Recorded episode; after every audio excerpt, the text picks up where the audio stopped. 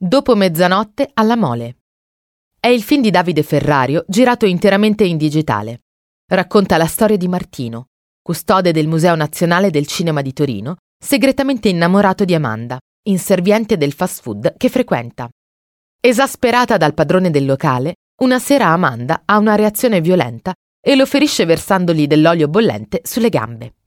A seguito di ciò, Fugge spaventata trovando riparo proprio nella mole antonelliana, dove Martino le offre protezione nell'appartamento ricavato all'interno di un magazzino dismesso del museo che custodisce.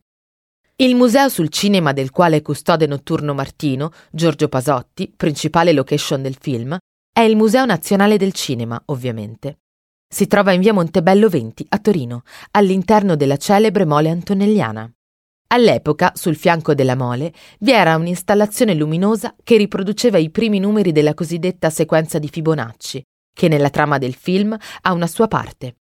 Nel 1961, in occasione delle celebrazioni per il centenario dell'Unità d'Italia, venne inaugurato l'ascensore panoramico della mole, che rinnovato nel 1999, ancora oggi, permette di salire fino al tempietto, a 85 metri d'altezza, e ammirare la straordinaria vista sulla città e sull'arco alpino che la circonda.